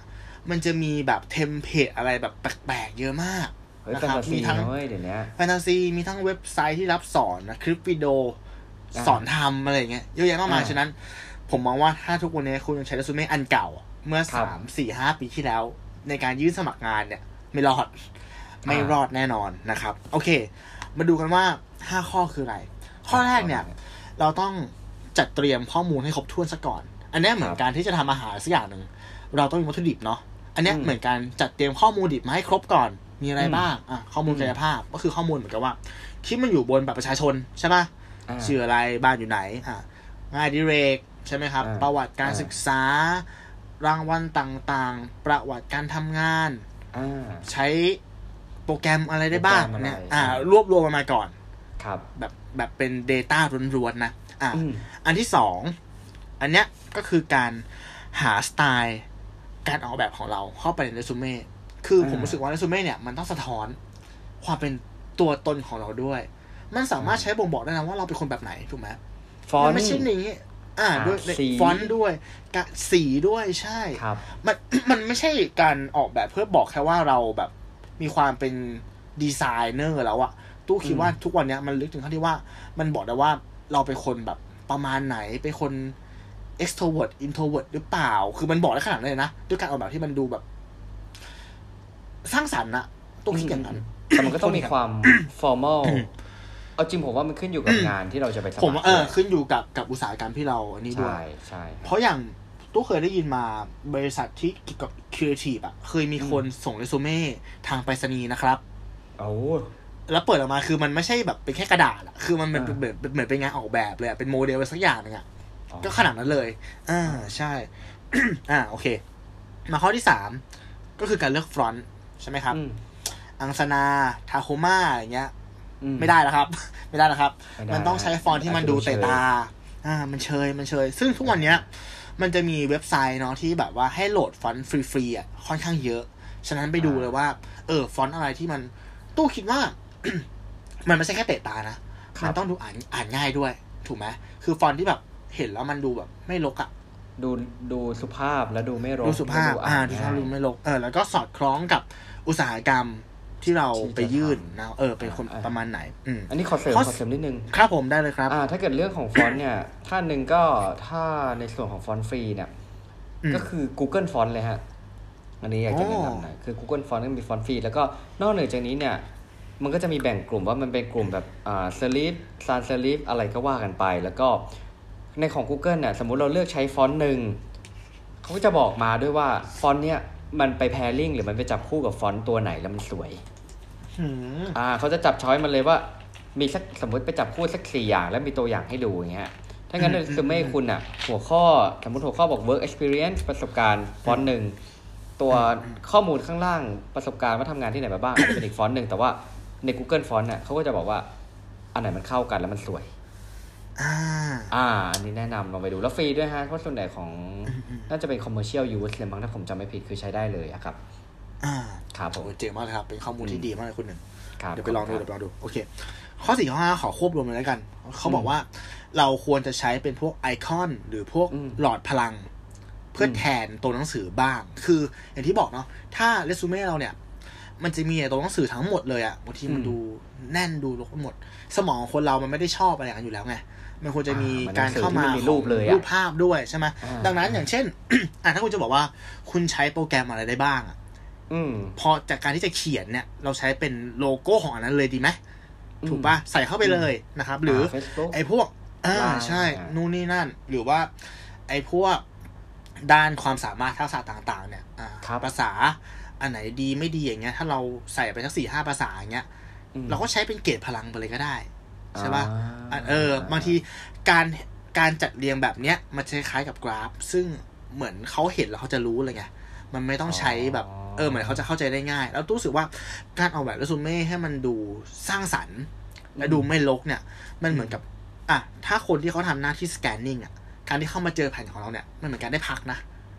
อืมได้ดูอะไรที่มันดูแบบ เออจะลงใจบันเทิงตาบ้างอะไรอย่างเงี้ยแล้วมันอาจจะสร้างก็ดีขึ้นความแตกต่าง จากเรซูเม่ที่อใช่ยู่ในกองเดียวกันด้วยนะฮะถูกต้องแล้วมันก็อาจจะเป็นโอกาสที่ทำให้เราเนี่ยได้กลายเป็นเรซูเม่แผ่นต้นๆที่ถูกอ่าววางอยู่บนโต๊ะผู้บริหารนะครับถูกต้องไหมครับอ่าครับอ่าใช่ครับนี่ก็คืออห้าห้าเทคข้นิอคง่ายๆครับ ในการออกแบบเรซูเม่อืมผมขอเสริมนิดนึงนะฮะเพราะได้ครับ อันนี้จากประสบการณ์คือมีรุ่นพี่ที่ทำเกี่ยวกับทางด้านสายดีไซเนอร์นะฮะอืมแล้วคือผลงานเขาค่อนข้างเยอะ แล้วเขาเคยได้รางวัลมาอืมนู่นนี่นั่นอะไรเงี้ยผมว่าโอ้โห แต่เขาบอกว่าเรซูเม่เขาอะ เขาต้องการให้มันอยู่ในหน้าเดียว เออ ในขณะที่ผมมีเรซูเม่สามหน้า แล้วผมผลงานน้อยหนึ่งเขียนอะไรบ้างก็ไม่รู้ตอนนั้นนะอ๋อเหรออ่าเออ ใช่ครับ คือเขาทำอย่างนี้คือเขาเลือกแต่เลือกแต่อาจจะรางวัลหรือว่าประสบการณ์ที่มันแบบมันคิดว่ามันเจ๋งๆ มันโอเคเลยอ่านแล้วแบบว้าวอะไรเงี้ยอืมแล้วที่เหลือคือถ้าเกิดว่าเขาบอกว่า for more information เขาก็ทิ้งเว็บไซต์ตัวเขาไว้ คือเขามีเว็บไซต์ของตัวเองอ่า ที่ไว้ฝากผลงานของตัวเองในเว็บไซต์อะไรเงี้ยก็ให้ไปดูกันต่ออืมในนั้นไป และอย่างหนึ่งพอคุณตู้เปรียบเทียบกับเรื่องของการจีบผู้หญิงสักคนนะฮะหรือหาแฟนใหม่สักคนเนี่ย แน่นอนก็คือคนทุกคนเนี่ย สมมุติว่าเราต้องการจะไปพรีชใครเราต้องการจะจีบใครน่ะตัวเราอะ เราจะดูเราจะไปส่องอะ เราจะไปส่องอยู่แล้วว่า เขาชอบกินอะไรเขาชอบไปที่ไหน เขาชอบแอคทิวิตี้อะไร งานก็เหมือนกันนะตำแหน่งที่เราจะสมัครไปอะเขา มันจะต้องทำอะไรบ้าง มันจะต้องดีลกับใคร มันจะต้องใช้ skill อะไรบ้าง และไอการที่เราจะทำเรซูเม่สักสักชุดหนึ่งขึ้นมาเนี่ย ข้อมูลที่เหมาะสมเนี่ย ผมว่าไม่ใช่ว่าคุณทำสักใบหนึ่งแล้ว สามารถร่อนได้ทุกที่ แต่ว่าทำใบสมมติว่าทำใบนี้สำหรับที่นี้ เพราะว่าเรารู้ว่าเขาต้องการอะไร เขาต้องการจะอ่านเห็นว่าเรามี skill อะไร แล้วก็ใส่ skill นั้นให้เขาเห็น เพื่อให้มันเป็นจิ๊กซอว์ไปต่อพอดี แล้วคุณส่งไปที่หนึ่งคุณอาจจะมีแก้ไขข้อมูลนิดหน่อยถ้าคุณรู้ว่า โรเพราะว่ายังไงแต่ละเว็บไซต์การหางานเขาจะบอกอยู่แล้วว่าจ็อบโรของเราอะเข้าไปมันจะต้องทำอะไร จะต้องใช้โปรแกรมอะไรอืมเราก็เขียนให้เขาเห็น ในสิ่งที่เขาต้องการอยากจะเห็นอืมอ่า แล้วก็ขอให้คนจีบติดฮะข้อนี้ของคุณหนึ่งข้อที่เสริมมาเนี่ยมันดูมีประโยชน์กว่าทุกข้อที่ผมพูดมาอีกอะเอาไม่ขนาดนั้นนะไม่ขนาดนั้น ของคุณตู้พูดถึงเรซูเม่ไง ดีดีดีเอ้ยมันดูแบบเนาะมันต้องมีความ customize ใช่ปะล่ะอ่าเออใช่ใช่เจ๋งมากใช่อันนี้ดีมากผมว่าฟังเลยนะครับ HR ทุกคนเดี๋ยวนี้อะอืม HR เขาก็เก่งๆเขารับรู้ได้แหละว่าว่าเราฮ้ยทำการบ้านมาเนอะคุณทำ resume เออว่าเราเออทำการบ้านมาเหมือนเวลาเราสัมภาษณ์เนี่ยบางคนจะต้องอ่านประวัติบริษัทด้วยนะถูกเอใช่อเอเอออ เพื่อให้เราไปนั่งในใจของคนสัมภาษณ์ก็ได้ใช่อะใช่ไรอย่างเงี้ยอืมใช่ครับโอเคครับผมอะกลับมาสู่ในโหมดของผมช่วงสุดท้ายของผมนะฮะครับ ของคุณตู้จะมาสายแบบหางานเนาะครับของผมก็จะมาในแง่ของแบบอาจจะติดติดๆในส่วนของธุรกิจหน่อยละกันนะครับ ก็คือว่าเอ่อเว็บไซต์ข้อมูลเนี่ยมาจากเว็บไซต์ Money Weekend นะฮะเราจะมาปัดฝุ่นเรื่องที่เราอาจจะเคยรู้ แต่ว่ามาขยายกันสักหน่อยในช่วงนี้นะฮะก็คือเรื่องของ branding นะฮะสมมติว่าเราจะทำธุรกิจหรือว่าจะสร้างธุรกิจอะไรขึ้นมาสักตัว branding มันสำคัญแบรนดิ้งคืออะไรบ้าง การสร้างการออกแบบจำกัดความภาพลักษณ์ของบริษัทเรา เพื่อที่เราจะสื่อสารออกไปสู่สายตาของผู้บริโภคนะฮะ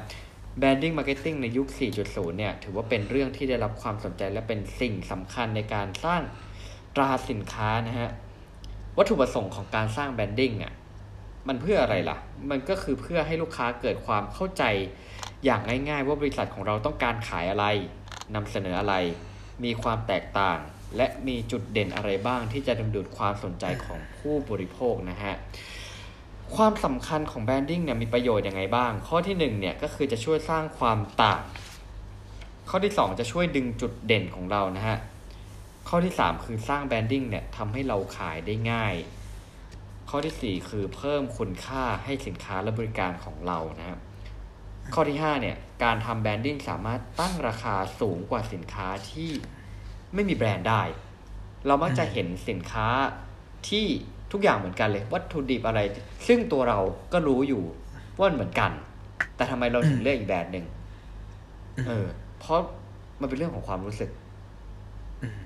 แล้วผมว่า branding อะมันช่วยสร้างให้เกิดความรู้สึกอ่า นะฮะนี่ branding สำคัญ เราข้ามไปในส่วนของอันนี้ดีกว่า ขั้นตอนการทำ branding สำหรับธุรกิจนะฮะ เราจะไปกันอย่างเร็วๆกันเนาะ เพราะเวลามันค่อนข้างจะกระชั้นละ ข้อที่หนึ่งเนี่ยก็คือเป็นการวิเคราะห์ความต้องการของลูกค้า คุณต้องรู้ว่าลูกค้าคุณคือใคร ใครจะมาซื้อสินค้าของเรานะฮะแล้วเราก็ทำ branding เพื่อไปเสิร์ฟกลุ่มตรงนั้นหรือว่าเสิร์ฟความต้องการของลูกค้าตรงนั้น ถ้าคุณอยากจะได้ลูกค้ากลุ่ม luxury คุณก็ต้องทำโลโก้ การสื่อสารการใช้คำพูดให้มันดู luxury ให้มันเข้าถึงกลุ่มตรงนั้น ข้อที่สองเนี่ยก็คือการวาง position นะฮะก็ ถ้าพูดถึงในที่เราเคยเรียนกันมา มันก็อาจจะเป็นเรื่องของการตี ไม่แน่คุณจู้เคยเคยได้คุ้นคุ้นไหมเป็นการตีการ x กับ y อะครับ อืมอืมอืมอืมเนอะอ่าเข้าใจเอเข้าใจออืมแล้วอยู่ที่ว่าเราจะกำหนดแกน x และแกน y ของเราเป็นอะไรนะฮะอะอย่างสมมุติในกลุ่มของของโทรศัพท์มือถือก็ได้ มันก็จะมีเรื่องของเอ่อราคา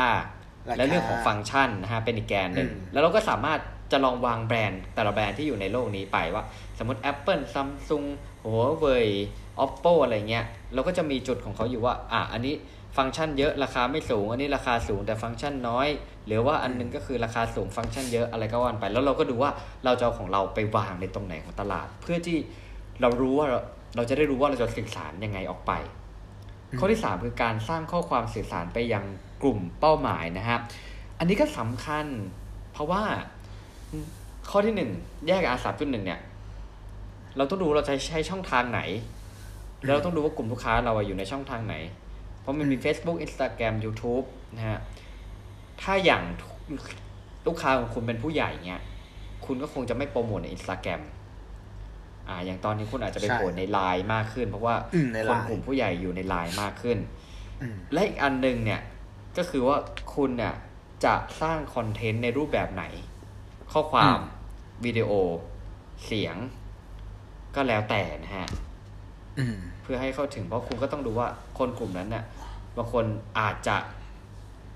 นอกจากนอกจากอย่างนี้อีก นอกจากแบ่งประเภทนี้ก็ต้องดูว่าสมมุติบอกวิดีโอ ก็จะดูว่าวิดีโออะวิดีโอสั้นวิดีโอยาวเลยนะ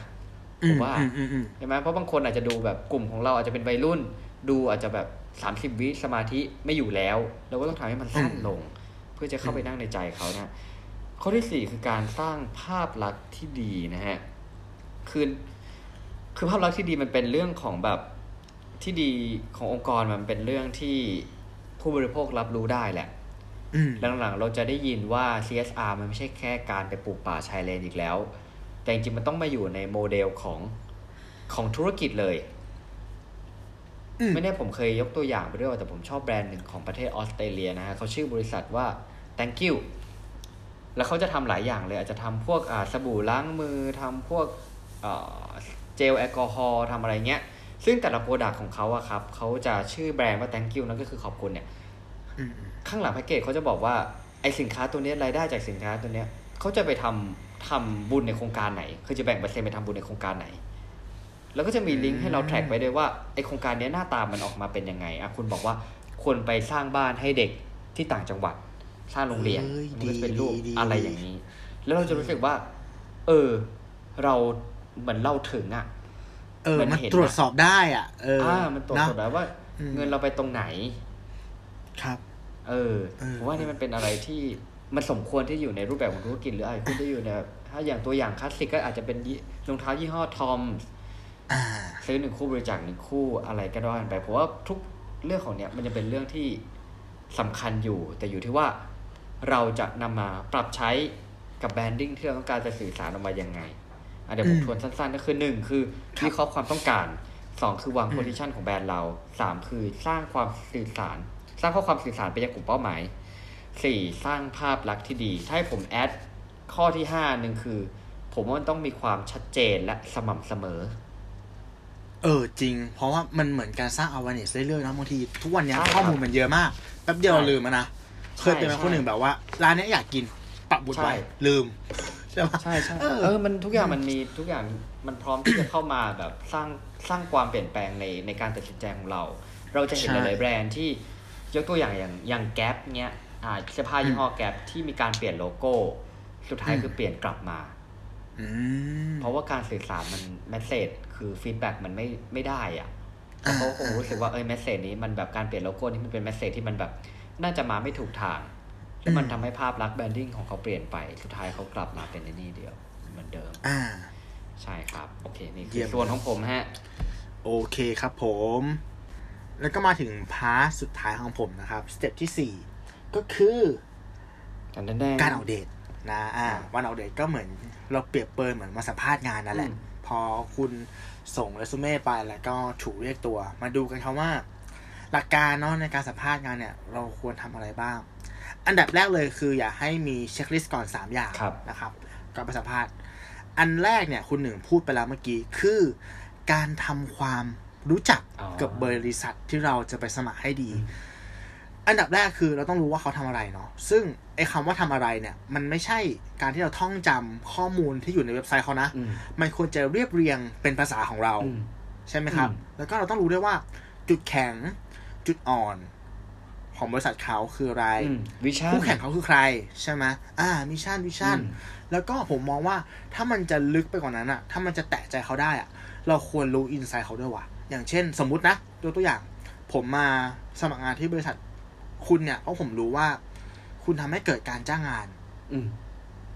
กับชุมชนแถวนี้ อะไรอย่างเงี้ยอืมแบบไอ้ข้อมูลที่มันดูเป็นอินไซต์ที่แบบว่าเขาไม่ได้เป่าประกาศไปทั่ว เออถ้าเรารู้ตรงเนี้ย มันยิ่งทำให้เขารู้สึกว่าเออเราทำกันบ้านมาอ่าสร้และอีกอย่างที่ลืมไม่ได้เลยนะอ่า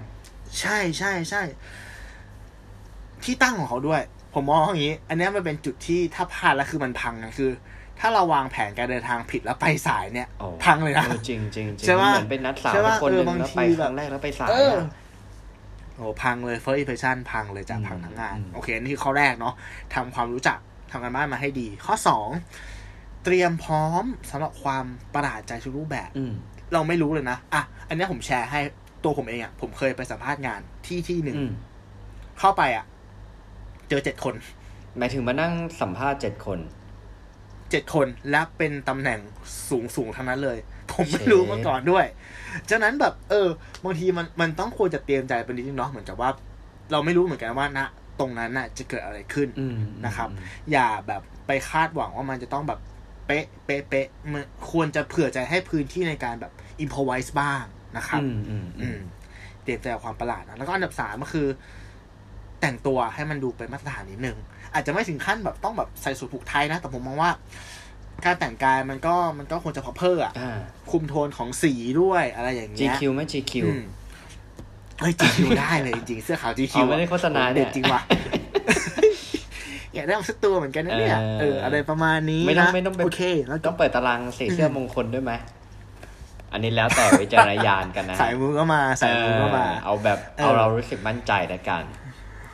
อืมอืมครับอะต่อไปสเต็ปต่อไปเนี่ยเขาบอกว่า ความเป็นตัวของตัวเองระหว่างสัมภาษณ์งาอืนมตู้รู้สึกว่าเราเราเป็นตัวของตัวเองได้นะ แต่ว่ามันควรจะเป็นอยู่ใน อยู่ในขอบเขตที่มันเหมาะสมอะอ่าอ่าคือจะเป็นตัวของตัวเองขนาดที่ว่า สมมติแบบเอ็กซ์ตรีมเลย เอาขาไปก่ายบนโต๊ะอย่างเงี้ยมันก็ไม่ได้ปะวะมันก็ใช่ปะมันก็จะมีเออ formal ของมันแหละ เออ มันก็มองว่าแต่แต่แบบว่าเก่งไปซะหมดอะไรอย่างเงี้ยมันก็มันก็ไม่ถูกเนาะต้องต้อง balance นึงว่าเออ ให้เขารู้สึกว่า เราเราเราเป็นคนยังไงอย่างเงี้ย part ถัดมาก็คือในเรื่องของการแนะนำตัวอ่าอันนี้ตัวสำคัญมาก คือทุกครั้งที่ไปสัมภาษณ์งานอะ มันจะมีคำถามอย่างเงี้ยแหละอืมในลองเล่าประวัติตัวเองคร่าวๆให้ฟังหน่อยสิอันนี้จริงๆแล้วตามตาม concept แล้วมันคือคำถามเพื่อละลายพฤติกรรมนะครับหมายถึงว่าให้เราเนี่ยประหม่าน้อยลงอ่าฉะนั้นมันเดี๋ยวมันจะเป็นมันจะเป็น template แล้วว่าเขาจะถามอย่างนี้มาก่อนครับไอ้ตรงเนี้ยตู้มองว่ามันเป็นช่วงเวลาที่สำคัญนะอืมหมายถึงว่ามันจะเป็นช่วงเวลาสั้น ๆ ที่เราจะได้นำเสนอตัวเองอะ่ะอืมดังนั้นข้อมูลที่พูดไปอะคนหนึ่ง เกิดที่ไหนที่บ้านมีน้องกี่คนจบอะไรมา มันมันไม่ควรพูดปะวะ อ่าเก็ตมาถ้าอะไรที่มันเออเป็นแบบข้อมูลส่วนตัวจริง ๆอะส่วนมันดูธรรมดาไปผมว่าอืมคืออย่างนี้ผมมองว่าไอ้ช่วงเวลาที่เขาให้พูดถึงตัวเองอะ่ะมันต้องพูดอะไรที่มันดูสะท้อน value ของเราออกไปเว้ยอืมอืมอืมอืมอืม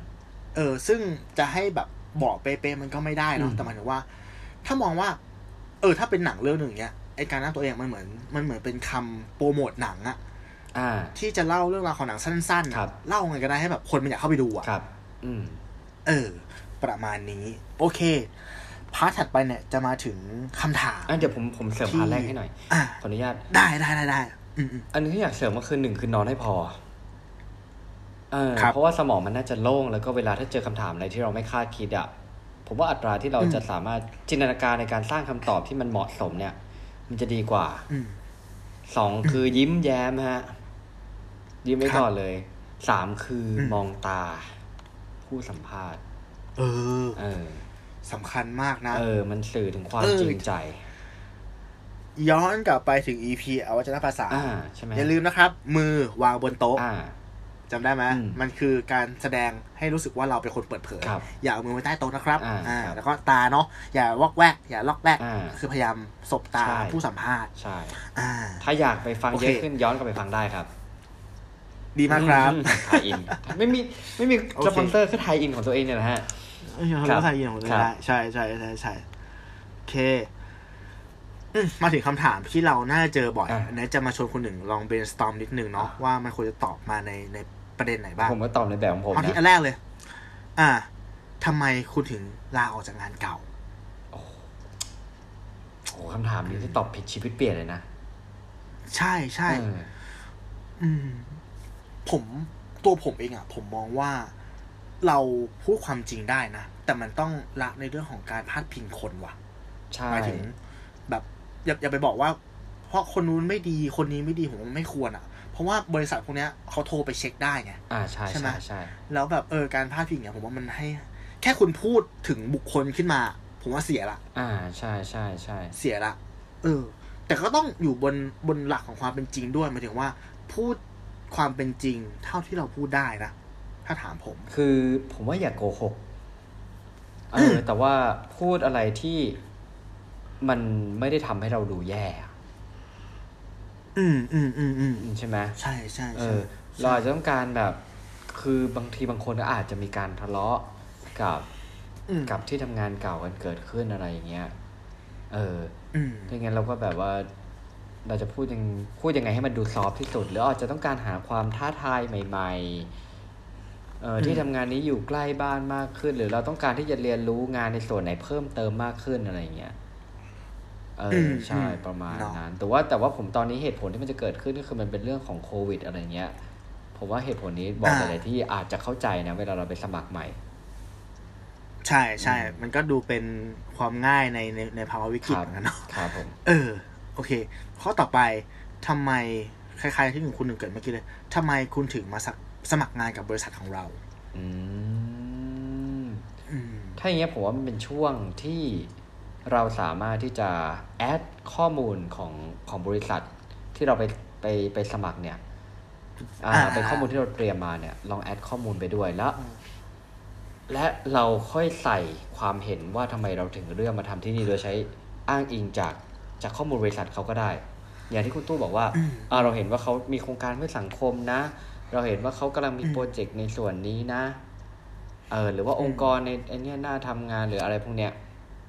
เอออมผมว่าอืมอืมแล้วเราก็ค่อยเสริมเข้าไปว่าเออเพราะว่าตัวเราเรารู้สึกว่าเราเป็นคนแบบนี้พี่ว่าน่าจะเข้ากับอะไรอย่างนี้ได้อะไรเงี้ยความเห็นผมนะคุณตู้คิดว่าไงฮะอืมอืม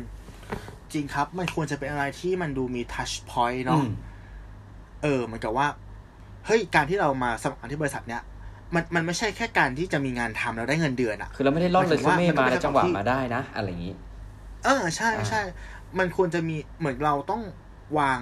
แคเรียพาร์ทครับประมาณหนึ่งแล้วอะครับเราต้องตอบเขาได้ว่าเราคาดหวังอะไรจากเขาอืมถูกปะอืมเออ แล้วมันต้องเป็นคำตอบที่ผ่านการตกผลึกมาแล้วด้วยอืมอืมอืมอืมอืม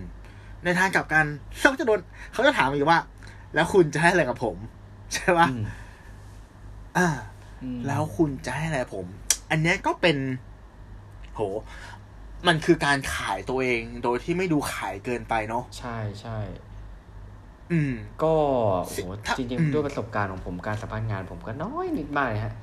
แต่ถ้าสมมติไอเดียผมเนี่ยผมรู้สึกว่าเออก็เป็นช่วงที่อย่างที่กูตู้บอกแหละก็คือเป็นการการบอกถึงถึงคุณสมบัติของตัวเองอืมที่เราคิดว่า ก็ย้อนกลับไปดูแหละ ว่าเรามีจุดแข็งอะไร ตั้งแต่ที่เราที่เราได้กลับมารักตัวเอง ตัวเองอะในจุดนั้นเราอาจจะมีจุดค้นพบจุดแข็งของการการทำงานที่เก่าว่าเรามีจุดแข็งอะไรบ้าง แล้วเราก็เอาจุดแข็งของเราตรงนั้นอะมาปรับมาแต่งเพื่อให้มันเข้ากับ requirement ของตำแหน่งงานที่เราเข้าไปทำอืมโหถ้านี้จะให้ตอบแบบเป๊ะๆมันก็ก็คงยากนะ เพราะไม่ว่าได้งานแต่ละใช่งานมันก็ใช่มีรูปใช่แบบที่แตกต่างกันไปเนาะ อืม แต่ต้องตอบให้มันฟิตกับจิ๊กซอว์ที่เขาต้องการมากที่สุดนะครับ อืมมันต้องรู้เราต้องเดาให้ได้ว่าเขาต้องการอะไรอ่าซึ่งมันจะเดาจากอ่ารูปแบบของบริษัทอ่าเดาจากตำแหน่งงานที่เราเข้าไปครับเนาะแล้วผมมองว่าการแอดออนไปว่า ผมว่าช่วงเนี้ยสิ่งที่บริษัทต้องการอะ คือคนที่มันมีความสามารถในการเรียนรู้อะไรใหม่ๆอืว่ะมอืมถูกปะใช่ใช่ใช่เออถ้าเราโชว์ให้เขาเห็นว่าเรามีแบบ growth mindset เนาะอ่าเออเราเรากล้าที่จะกระโดดไปเรียนรู้อย่างที่ผมบอกไปก่อนนั้นเนี่ยบางครั้งอะอุตสาหกรรมเก่าที่เราอยู่อะ มันอาจจะไม่ไม่มีอยู่แล้วเว้ยอืมแล้วคุณต้องไปสมัครงานในอุตสาหกรรมใกล้เคียง ซึ่งคุณต้องเปลี่ยน set skill ใหม่ครับๆอันนี้แหละคือจุดที่คุณต้องแสดงให้เขาเห็นว่าคุณกล้าที่จะเรียนรู้อืมอืมกล้าที่จะพิสูจน์อืมใช่ปะอืมอืมแล้วอันเนี้ยมันจะไป trigger กับอีกคำถามหนึ่งซึ่งอยู่ในแคตตากรีเดียวกันน่ะเขาที่เขาจะถามว่า คุณคิดว่าตำแหน่งที่คุณสมัครมา คุณต้องทำอะไรบ้างอืมเฮ้ยถ้าตอบไม่ได้นี่หนักนะอ่าถูกไหมใช่ เออเหมือนคุณต้องทำ คุณต้องทำการบ้านไปก่อนนะว่า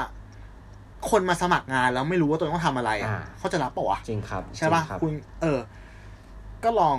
คิดดูแล้วก็ลองพูดออกไป คือให้มันใกล้เคียงอืมแต่มันก็ต้องสื่อแหละว่า เออทำการบ้านมา อืมอืมใช่ป่ะอืมโอเค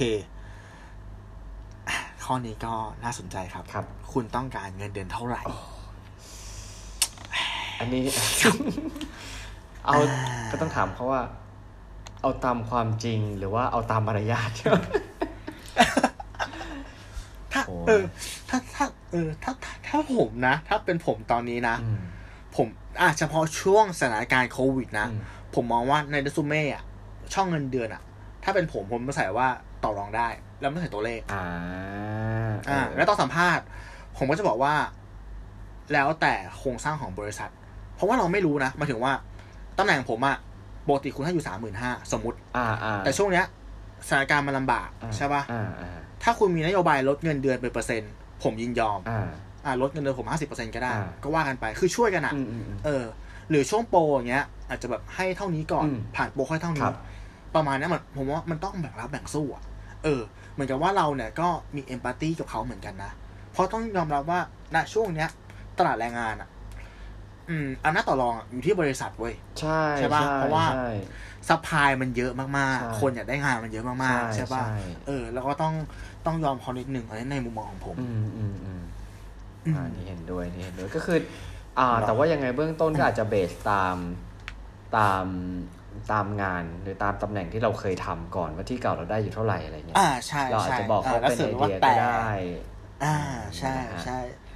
อืม ข้อต่อไปครับคำถามปราบเซียนมันผมมาโดนสัมอะภาษณ์ไรเลยคือจุดอ่อนของคุณมอันนี้ผมว่าบอกอันเนี้ยผมขอตอบความจริงไปเลยนะอะครับครับ อืมใช่ ผมขอแชร์อินไซต์นิดนึงเว้ยเอออัอันเนี้ยเป็นอินไซต์จากวงในเลยเว้ยอ่าคืออย่างนี้ มันจะมีเซตของคำตอบอะที่คนมันมักจะตอบมาเหมือนกันอ่าอย่างเช่นว่า อ๋อผมเป็นคนที่เป็น perfectionist ครับอ๋อเหรอ หรือว่าผมเป็นคนที่แบบว่าแคร์ความรู้สึกของคนอื่นมากเกินไป บางครั้งก็เลยเก็บมันมาคิด แล้วก็มีผลต่อการแบบ ติดต่อประสานงาน คือ มันเป็นคำตอบที่ตอบให้เหมือนกับว่า ใช้คำว่าไงคุณหนึ่งใช้คำว่าตอบให้มัน ให้มันดูดีอะอืมเข้าใจลมบ้างอ่าอ่าอ่ามันเป็นคำตอบที่มันมันไม่เสิดูร์ชไม่ใช่ Google เอาวิอะจริงๆอะเออ ใช่แล้วแล้วคนที่เขาสัมภาษณ์อะเขาผ่านมาแบบเป็นพันเป็นหมื่นคนอะอืมแล้วพอมันเจอซ้ำๆอย่างเงี้ย มันจะเป็นคำตอบที่ทำให้เขากรอกตาเว้ยเข้าใจปะอ้าวเหรอ แบบอ๋ออีกแล้วเหรออ๋อมึงจำจำมาเหรออะไรอย่างเงี้ยอ่า คำตอบแบบตอบให้มันดูหล่ออะไรอย่างเงี้ยอ่าแต่มันมันมันไม่จริงอะไรอย่างคืเงี้อย มันก็เหมือนเนี่ยถ้าปกถามปิดผมในปกปิดอืมจุดอ่อนของตัวเองอยู่นะ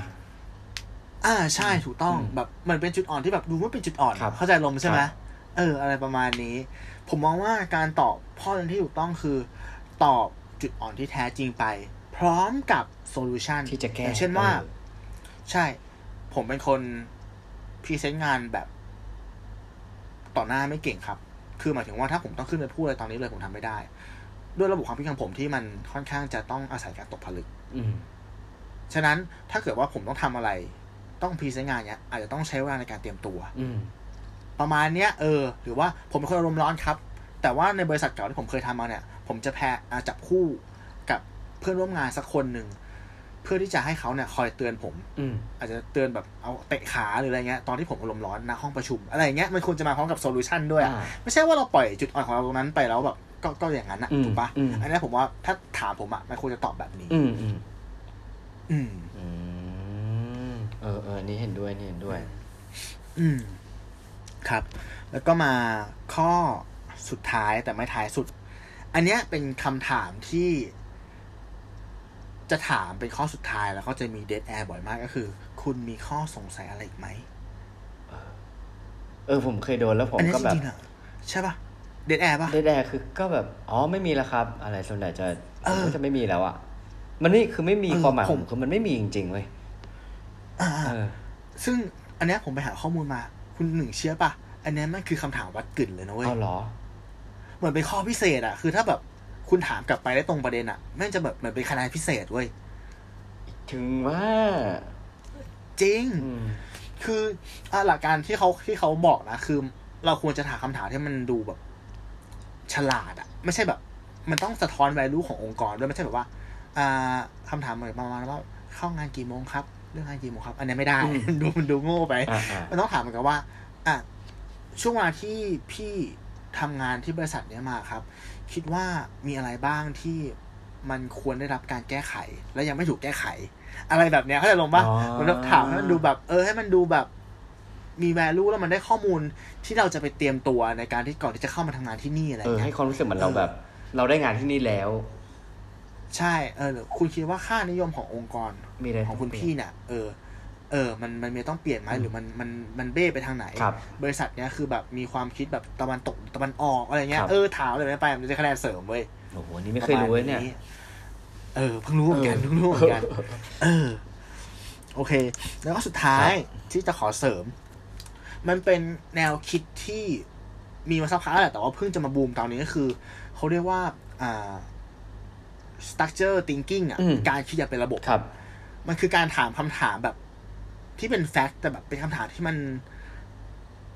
มันดูถามแบบถามโดยไม่หวังคำตอบอะอืมอย่างเช่น คุณหนึ่งคิดว่าประเทศไทยขายผัดไทยได้วันละกี่จานครับ อืม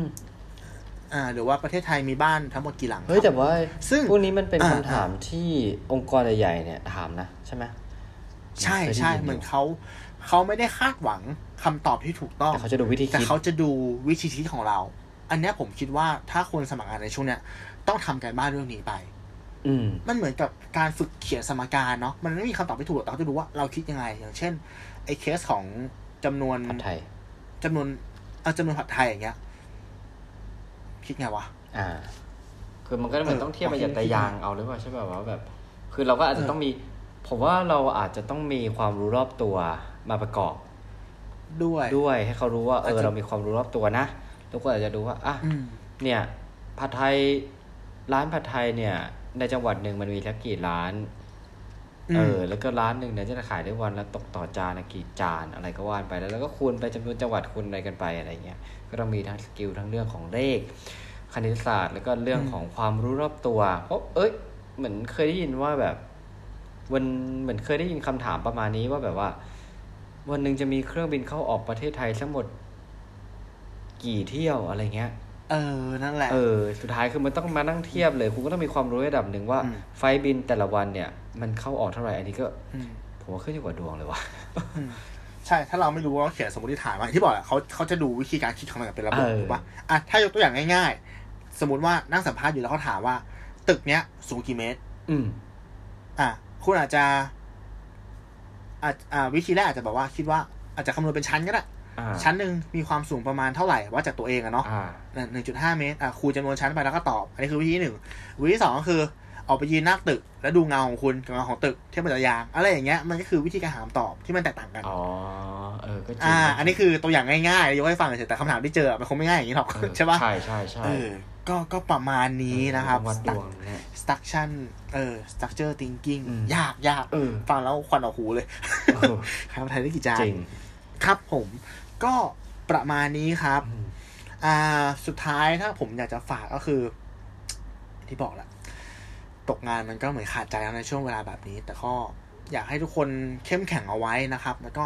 ทำอะไรผมว่าช่วงเนี้ย จะทำอะไรอะมันต้องทำโดยใช้เหตุผลนะตรรกะใช้ตัวเลขเข้ามาช่วย อย่าใช้แต่อารมณ์ความรู้สึก อืมอืมใช่แล้วก็พยายาม พยายามนะ นั่งสมาธิบ่อยอืมๆตัวผมก็บอกตัวเองนะอืมอืมชอบคำพูดหนึ่งมากเลยน่าจะฟังมาจากพี่แท็บนั่นแหละเขาอธิบายง่ายๆว่า การนั่งสมาธิคือการจัดระเบียบความคิดในหัวเหมือนลื้อลิ้นชักออกมาอืมแล้วจัดเก็บมันอีกทีหนึ่งอะไรอย่างเงี้ยอืมอืมขอให้ทุกคนเข้มแข็งนะครับ แล้วก็ผ่านพ้นช่วงเวลานี้ไปได้ ใครตกงานเนาะก็ขอให้ได้งานเร็วอืมๆใครที่ยังไม่ตกก็ขอให้กอดงานไว้แน่น ๆ นะครับอืม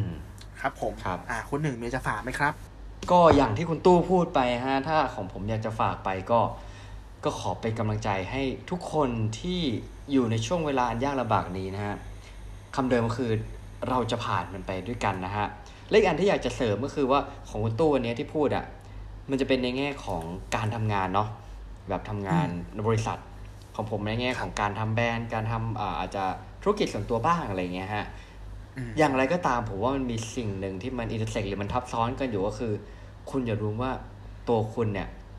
ก็เป็น branding ประเภทหนึ่งเหมือนกัน โอ้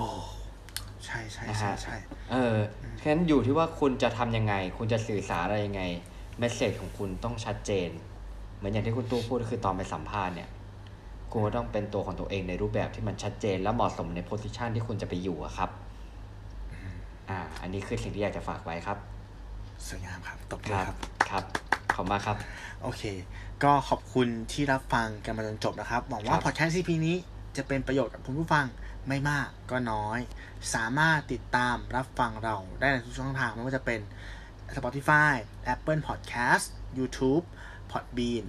Anchor และก็แพลตฟอร์มของเรานะครับ Facebook กับ b l o g d i t เสิร์ชได้เลย1บวก1เท่ากับ3เป็นตัวเลขหรือภาษาไทยก็ได้สำหรับอีพีถัดไปจะเป็นผมหรือคุณหนึ่งมาพูดในประเด็นไหนก็ขอให้ รอรับชมรับฟังกันสำหรับวันนี้ผมตู้สิวัตรผมหนึ่งพิชาติครับ สวัสดีครัคบรับ สวัสดีครับ